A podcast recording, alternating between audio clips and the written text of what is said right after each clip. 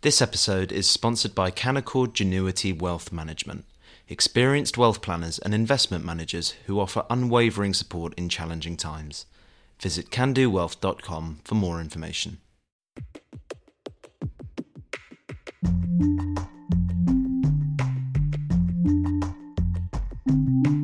Hello and welcome to the Edition podcast from The Spectator. Each week we look at three pieces from the magazine with the writers behind them. I'm William Moore, The Spectator's features editor. On this week's episode, I'll be looking at the results of this week's midterms in the US, Ed Miliband's role in Keir Starmer's Labour, and the King's love of classical music. First up, in his cover piece, The Spectator's deputy editor Freddy Gray says that the only winner of the American midterms was paranoia. He's joined by our economics editor, Kate Andrews. Freddy, to start with, what should we make of the results from this week's election? Well, the key question at the moment still is the Senate. It looks as though the Republicans have won Nevada and Wisconsin, although that's not firmed up as we talk. It looks as though they've lost Arizona, which would mean that it's sort of tied at 49 50 in favour of the Democrats, and then it goes to Georgia which is looking almost certainly like another runoff, which it was in 2020, because neither candidate has a majority of over 50% or within 0.5% of each other. So it looks as though Georgia will decide the Senate. Democrats will have a slight advantage there, and so it looks as though they have the slight advantage to hold the Senate. In the House, the House of Representatives, it looks as though the Republicans will win quite easily, but nothing like the substantial gains that they had uh, they had been expected to get. Hmm. Well, in terms of that expectation, Freddy, we've heard a lot written about in the media, both in the States and over here, about the predictions of a red wave. Why does it look like that hasn't happened, do you think? I think what's interesting is actually the polls, the public polls, were really quite clear that it was going to be very, very tight in the Senate and that the Republicans were favourites in the House, but not by as much as some Republican pundits said they would be. And the polls are right. The, the, I think the pundits got a little bit overexcited about because it's all about narratives. Mm. And the narrative over the summer was that the Democrats were doing much much better because of the Supreme Court overturning Roe v. Wade. And that Joe Biden had sort of addressed inflation with the Inflation Reduction Act, and there was the, the Democrats seemed to have a little bit of momentum. Then, about a month ago, that story started being turned on its head because everybody said actually the Democrats have misjudged it. The economy is still the most important issue, and that turned into there's going to be a red wave again. I think what probably happened was that over the summer the Democrats did pull a bit closer, and then the Republicans pulled away a tiny bit in the last few weeks as people focused on the, the economy, and so it was always much closer as the poll suggested, not the insiders talking about secret polls that they've seen suggesting a red wave. Hmm. Kate, just a little more than two years ago, you wrote an article for The Spectator about how, as a lifelong Republican, you were going to begrudgingly, it must be said, vote for Joe Biden because of your, your dislike of Donald Trump.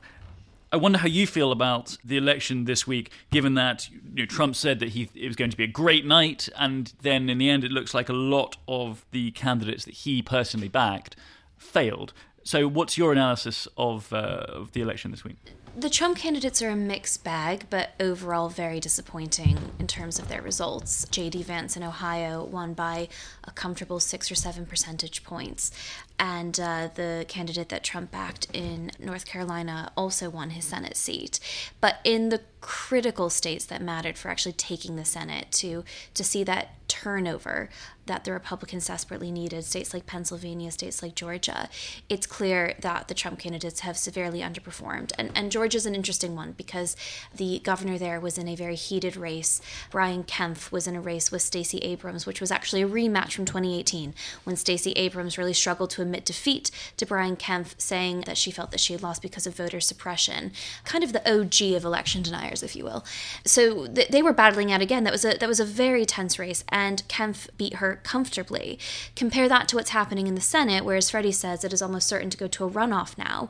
It's very telling that voters went out and split their ballots in this election. That's when an American shows up and decides to vote for one candidate in one party for, say, the Senate, another candidate in another party for, say, the House or their governor. They were really considering, I think, thoughtfully considering the character of each candidate. And some of these more eccentric, and I would say election denying candidates that Trump put forward, uh, are ones that have not done so well. And I think that this is a, a wake up moment for the Republican Party that it didn't have after the 2020 election. If you look at the electoral map of this midterm, it is almost identical to where we were in 2020. It's like we're stuck. Yes, there are a few changes, but it is a story of Democrats and Republicans holding their seats rather than seeing a red wave or any kind of big upset. And I think if Republicans want to become unstuck, I mean, this should have been a huge election victory given the fact that inflation's at a 40 year high in the States, and it wasn't. If they want to become unstuck, if they want to see more results like Ron DeSantis' huge win becoming a second term governor, they need to consider their relationship with the former president and I suspect the more you look into it, the more you'll see that he is actually a drag on these tickets. But does that mean, Freddy, that he's not going to run again, even if you might, from an outsider perspective, be able to say that Trump has had a, a, drag on some of the results tonight, but that's not necessarily going to stop Trump from running, is it? Well, I think Kate makes some excellent points, but let me read you out a truth, which is, means a post, a tweet, on Truth Social, Social which is the Trumpist social media network. If this was seven hours ago, so well ahead of time. Trump said 174 wins and nine losses. A great evening. And the fake news media, together with their partner in crime, the Democrats, are doing everything possible to play it down. Amazing job by some of really fantastic candidates. That's obviously Trumpy's spin. Mm. Uh, it's ridiculous. It's absurdly phrased. But he has a fundamental fundamentally true point that of the candidates that he backed, the vast majority won. The problem for the Republican Party is that in the Senate races, the two big one, two very big ones that he backed, Mehmet Oz in Pennsylvania and Herschel Walker in Georgia. Mehmet Oz has lost. Herschel Walker, it's very tight. It's going to be a runoff. I think you could make a very convincing case that a less Trumpy, not necessarily, it's not about necessarily politics. It's about less kind of Trumpian that these guys were picked mainly because they're they seem to be celebrities, hmm. you know, and they kind of they made they entertain people watching the news. And you, you know, you could. I think the problem for the Republican Party is that they cannot get away from the fact that Trump controls large parts of the machinery of the dynamics of their party. That hasn't changed tonight. I mean, I think there'll be a strong push now for Ron DeSantis. I see the the New York Post has put on the front page the future was it was it? Something like that. Uh, D future. hang on let me just look that it up. is not the best wordplay I've ever seen. Hang on. It's the future yeah sorry. Yeah. there's definitely going to be this big push to sort of persuade DeSantis to run against Trump but as Devin Nunes who runs Truth Social for Donald Trump and is quite close to him said if you are a Republican running against Donald Trump you have a death wish and I think that is still probably true. Mm.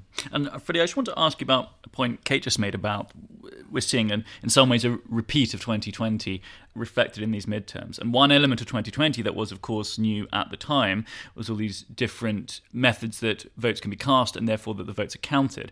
And you suggest in your piece that now, because the process is dragged out over a much longer period of time than historically it would be, it, it, it's not exactly healthy for America's democratic cohesion. Do you, I wonder if you could explain that a little bit further for our listeners.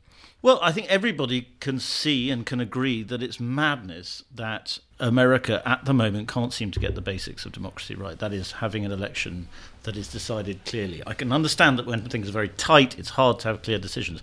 But the fact is, there are failures. There are electoral failures. Again, tonight in Maricopa County, eh, same as 2020. And of course, that feeds into Trumpist paranoia about the fact that the system is rigged against them. If you don't want people to think that, make the elections work properly.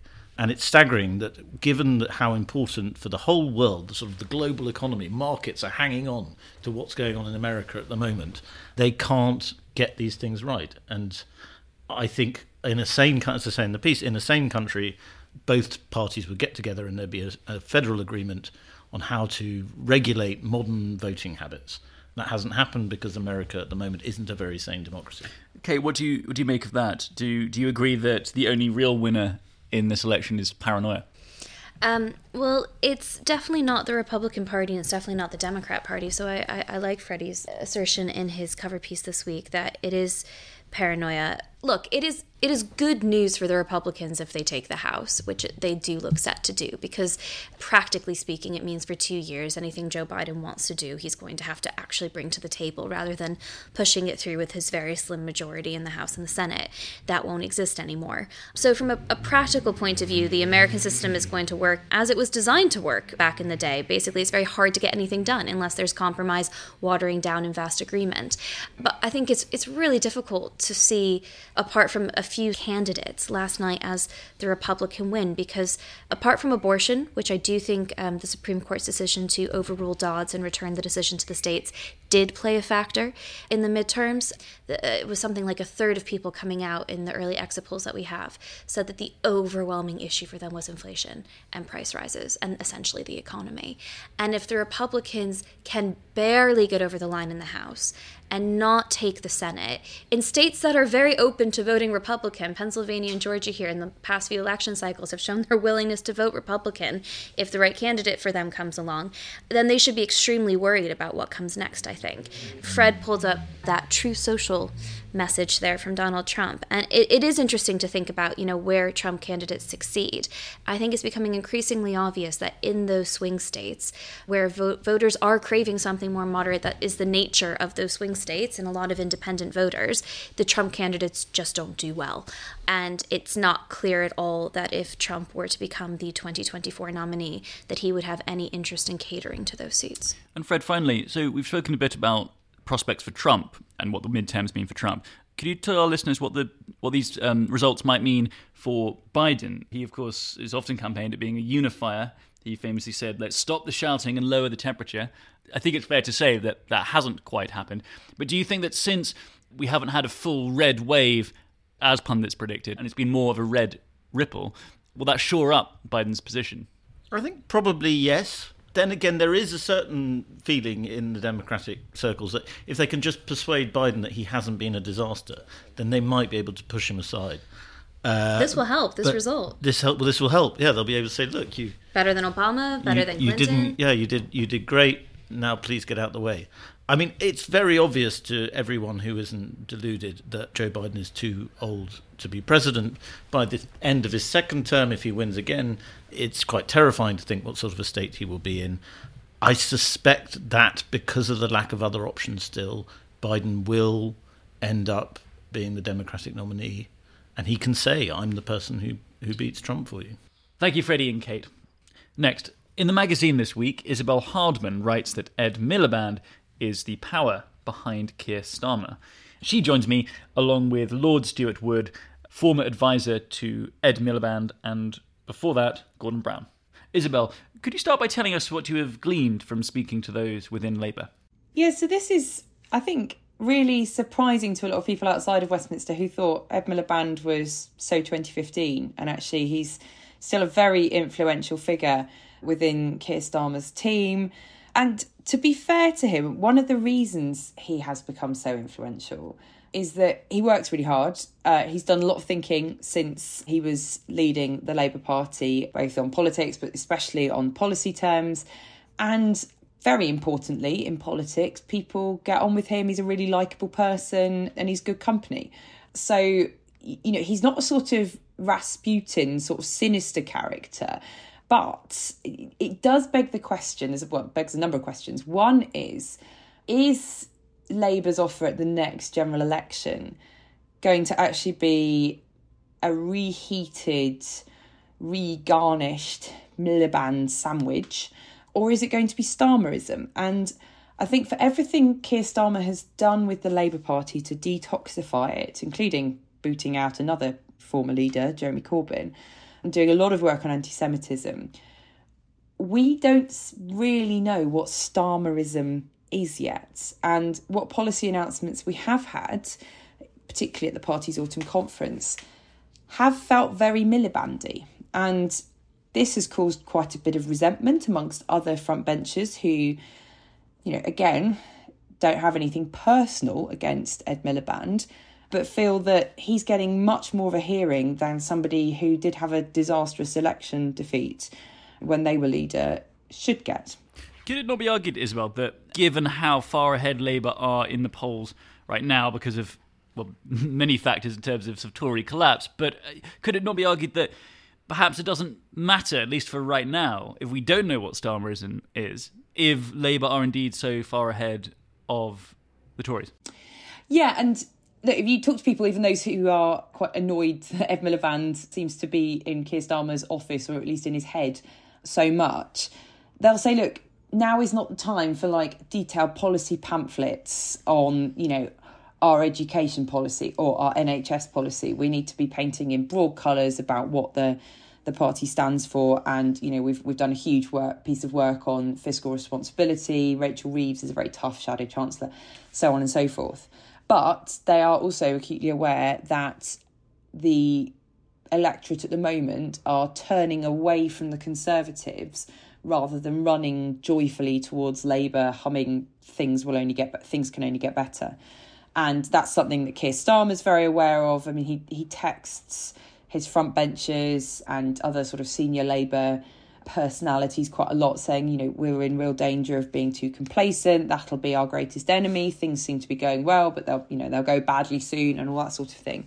Partly because, you know, things have been going well and it's a long way until the next election. You know, we're not on the eve of poll. We're not even in a campaign yet. So, um, so that caution from him in this instance is is very much merited. Stewart, I wonder what you make of, of Isabel's arguments there, and and I wonder, as as a former advisor to Ed Miliband, if, if you could give us an insight onto how he operates.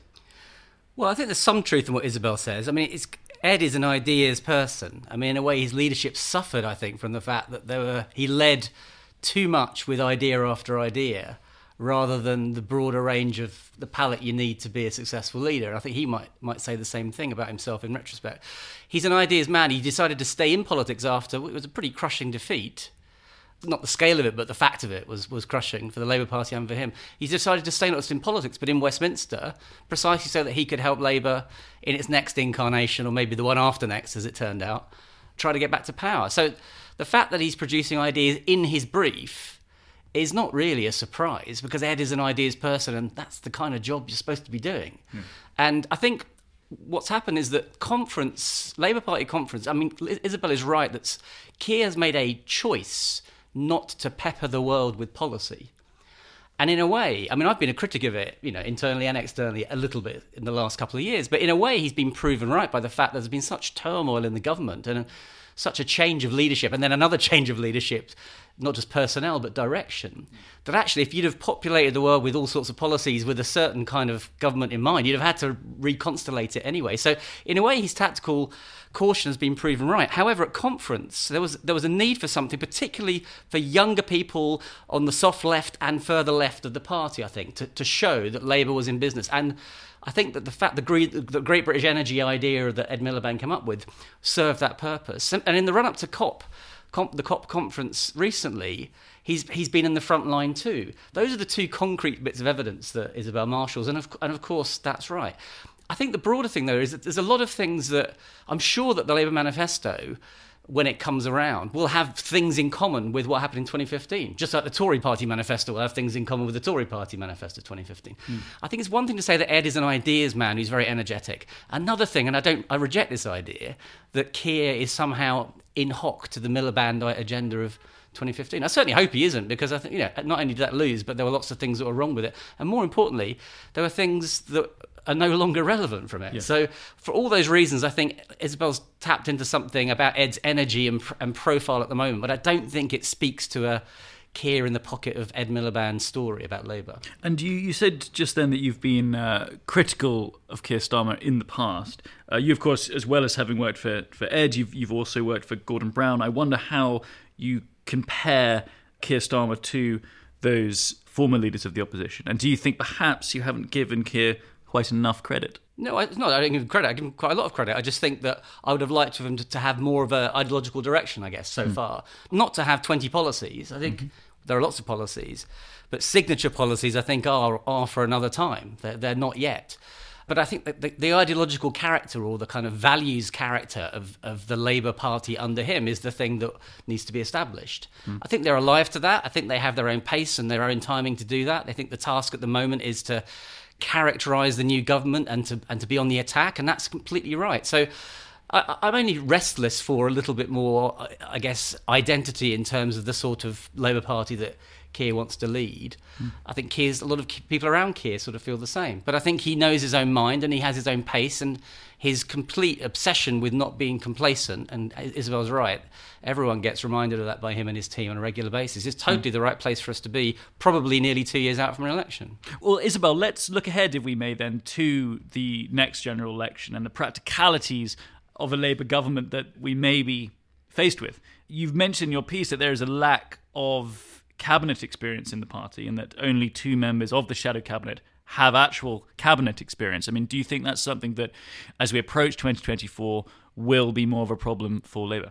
Yeah, I mean, you know, it was a problem for, for Labour back in '97 as well. It's it's a problem for any party when they come in to government, uh, even if they have good ideas in opposition, just getting them done and the sort of you know the timetabling of it all and understanding what's under the bonnet is is a big task. Take you know something that I occasionally talk about, which is the NHS, and you have mentioned it once I've, in a while. Yeah, yes. I don't really find it that interesting. Haven't just written a massive book on it or anything like that. But um, but if you talk to Tony Blair about that, he'll say that you know he hadn't really thought that much about the NHS before becoming prime minister because there were lots of other things to think about as well. And so you, you come in and you've got all these different areas that you've got to work out what to prioritise and so on. And I think what is a challenge for Keir Starmer, if he is, as some around him like to sort of joke, the sort of the hole in the donut when it comes to policy making,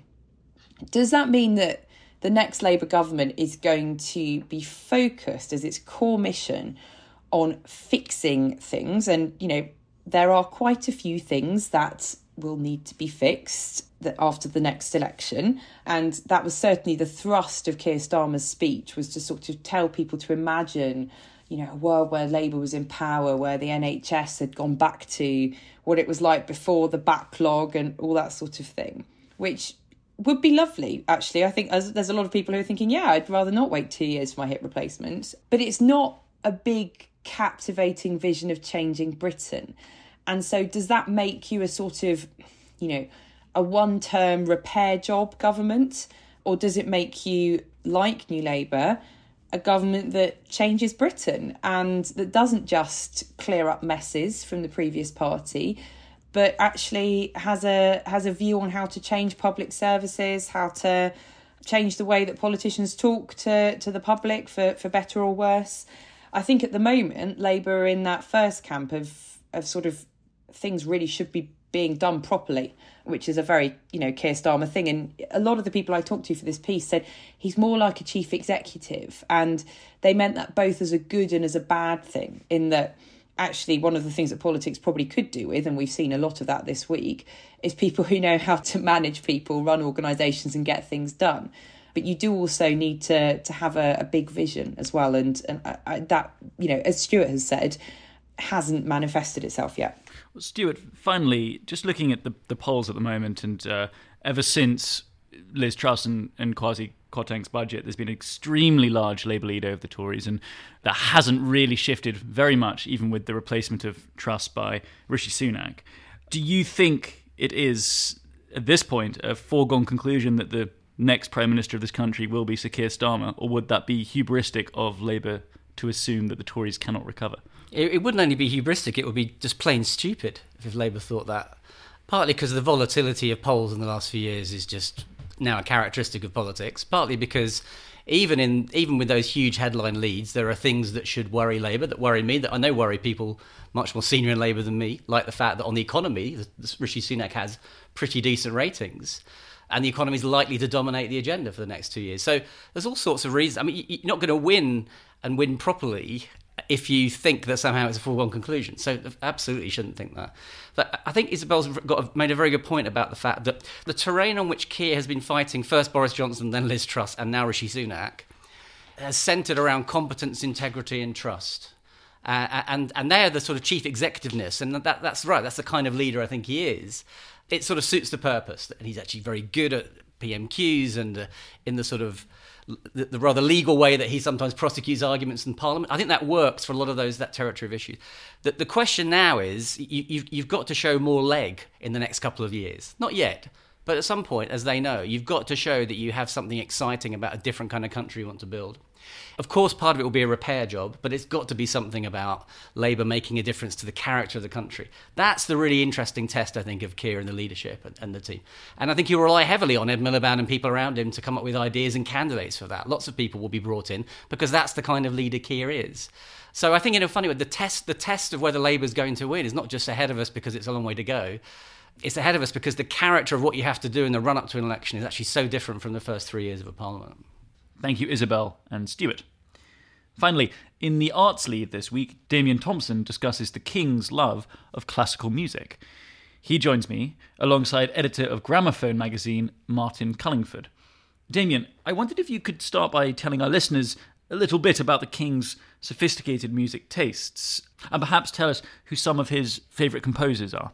The King, unlike members of his family, and indeed unlike any British monarch for over a hundred years, is a genuine enthusiast for classical music and has very eclectic tastes. He likes French Baroque opera, he likes Beethoven, he seems particularly keen on Wagner, and especially he likes the music of the English musical Renaissance. So he's a champion, quite rightly, of the music of Sir Hubert Parry, who, as I say in the piece, is the only composer of Victorian anthems whose work is sung regularly by drunks on stag nights and rugby club dinners. That is Jerusalem. Actually, Jerusalem gives me an idea of just what a wonderfully gifted composer he was. And the, the Prince made a television program about the importance of Parry, what an interesting, sophisticated composer he was. So I get the impression that the king, as he now is, is a very busy man, so probably listens to music in the car. And indeed says that he once converted one of his drivers to Wagner by play, just playing Wagner in the car. I think you'd have to be fairly selective. If he was playing, you know, act act two of Valkyrie, magnificent though it is, if you're following the words, I doubt it would have converted anyone. But here we have somebody, my main point is, here we have somebody who, as an English monarch, is completely unrepresentative of the Windsor dynasty, but rather like previous generations of English monarchs who, dating back to well, Henry VII at least, were nearly all music lovers. Hmm.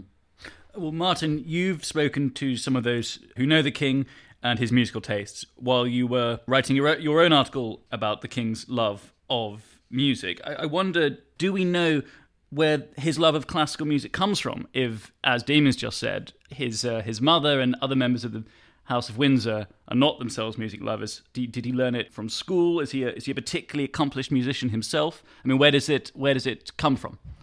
Well, he cites a memory of being taken to the Royal Ballet at Covent Garden by his grandmother as a young child as a, as a really formative experience, and actually he's, he's urged other people to to do do likewise and make sure you sow those those seeds early. He played cello as a child, and I, I know he played with fellow musicians at Trinity College. But but it's obviously just a, a thread through his life that he's developed him himself. And talking to to people in preparation for the article I wrote, it seems that it's both a very, a very public thing, but also rather wonderfully, a lot of it is under the radar. And I say wonderful because I think that fact more than anything implies a, a really genuine passion. He he listens to music at home while travelling, as Damian says, in, in the car where he converted a protection officer to a love of Wagner. I also mentioned that he's been known to sit in on rehearsals at Welsh National Opera, the better to enjoy the music without the trappings of a formality that the official visits can, can bring. But he also approaches experts for listening suggestions, and then again, the help for again for help in following up the particular things that he's heard and wanted to explore further. So it's obviously he's obviously an individual who latches onto something he loves and wants to take that interest deeper and further. And and I think we saw some evidence of some of these tastes in some of the shows that he's been involved in on Classic FM and Private Passions and so on. And we're all aware that when choosing playlists for things like radio shows like this, there's an element of positioning that sometimes sadly goes on. How do I look? What does it say about me? But if there was any positioning in Prince Charles' choices for these shows he presented or took part in, it was, I think, only really to position music that he loved in front of the wider, widest possible audiences. Yes, I mean, I, I was real surprised by his choice of the piano concerto in E flat major by Sir Julius Benedict, which has actually only ever been recorded once by Hyperion in their wonderful romantic piano concerto series. And it is a it's a lovely piece. It's not a masterpiece, but it's very it's very tuneful and life affirming and quite ingenious. One of those pieces that really one of those early 19th century piano concertos like Hummel's and and Chopin's where the where the poor pianist Paul pianist fingers to the bone. He also chose this opera, a scene from this opera by the, the French Baroque violin composer Leclair. Now that's interesting. I think that tells us something because that, at the time, I think had only been recorded once, more or less rediscovered by Sir John Eliot Gardiner, who was the founder and conductor of the Monteverdi Singers and the Orchestra, whatever. He's got some ridiculous pretentious name and is obviously is, is one of Britain's most important conductors, early music specialist who's branched out. Like the Prince, is a is a gentleman farmer with very sort of firm views on organic farming. Jiggy, as he's known, is, is not universally popular in the musical world because he has a rather prickly and autocratic manner. I've written about it in The Spectator, actually. But he clearly gets on very, very well with the Prince. Mm. You know, I think they were neighbours or near neighbours at Highgrove, and, and, and the prince would sometimes, you know, drop off some organic marmalade or whatever it was at, at, at Sir John Eliot's house. So I think he's moulded the prince's tastes to an extent. Yes, and, and I mean, there was an interesting point, Damian, that, that, that Martin made, which is that the king, we know, he sort of latches on to these these things that he loves, and we, we actually, unlike his his late mother, we, we do know quite a lot about his cultural taste. I mean, even beyond music, we know that he likes Shakespeare. He quoted Shakespeare in his accession speech. We know his opinions about architecture. Are we just in an era of monarchy, do you think, where we have a much clearer sense of the personal cultural tastes of the monarch to that of uh, um, the Elizabethan era, the second Elizabethan era? Well, of course, we know a great deal more about King Charles in general. we know things about him that would be you know, absolutely inconceivable to, about you know about his private life. So we know about his musical tastes as well. We do know about the late Queen's um, musical tastes. Giles Brandreth reported that one of her favourite musicians was George Formby, and she knew all the words to his songs, and she regretfully had to decline patronage of the George Formby Appreciation Society. She wasn't into music. I mean, there's no yeah. doubt about that at all. So, somebody once said, that time we went to the marriage of Figaro, and she paused for a bit, and she said, "Is that the one with a pin in it?" And I, I think I'm right in saying that there is a tiny, a tiny role for a pin somewhere in the plot of the marriage of Figaro. But that was you know, that was all she remembered about it. Let me just add a bit, a bit of a caveat. I did after I'd written the piece, I did speak to one very fine musician about the prince's taste, and I said, you know, and, and apparently he's very knowledgeable and this musician said, well, not that knowledgeable, actually. But then, you know, we all bluff a bit about yes, our enthusiasms yes. a little bit. And I, I tell you what, I the where I think he could, I'm going to use that horrible phrase, make a difference. He's already, I think, done something to improve even further the standard of liturgical music at, British public, occasion, public occasions, in even the, his father's funeral, where they were reduced to just a t- tiny forces and those four, what are they, four, four trumpeters? Absolutely magnificent, austere and moving. I think that had something to do with him. But one thing he feels very strongly about is lack of musical education. And it's so true. I don't know to what extent it's true of other countries, but certainly in this country, I said he was bullied at Gordonstoun. I wondered if one of the reasons he was bullied at Gordonstoun was that he listened to classical music because I, I say in the piece it puts a target on your back if you like classical music. Mm. And mm. don't I just know it from my own school days? People who listen to classical music, oh my god. Yes, what a weirdo. Is what... Weirdos. They must yeah. all be puffs. But the, uh, classical music education is dire in Britain. Yes. Absolutely awful in the average secondary school. There is none. There's virtually none. And what yeah. there is has to be seen through the lens of multiculturalism. And the only, you know, the only composer called Schumann anybody's heard of is Clara Schumann. it is very interesting. I think looking at the um, people constantly raising, rightly, as you have, concerns about the support given to classical music education in this country, and, and it leads people to be concerned about how valued classical music really is at the highest level. But I think to know that it's greatly valued by our king is really not a bad position for us all to be in. And I think you know, one just has to look at the, the funeral, the committal, and as you say, his, his father's funeral. It's just an extraordinary demonstration of the country's music making, and actually just of music in, in general, full full stop, and, and what it can do and what it can provide. And to a certain extent, it's intrinsically attached to monarchy. Whatever the personal taste of a monarch, it, it will, will be there through royal patronage, through events like that. But the fact that the, the king himself has a, a very keen, deep, and personal interest in, in the musical life of this country, I, I think is, is really wonderful. And whether it's things he can do under the surface, things he can inspire by words that he, he says, which will, of course, carry weight, by commissions he can make, by perhaps the showcase of what he might put into ceremony occasions, like the forthcoming coronation. I, I think well, yes, I was I was just thinking, Martin, about the upcoming coronation. And but just to finish on, do you think then that the king's coronation could be a great opportunity for the king to exercise this? I'm going to use another ghastly phrase: soft power.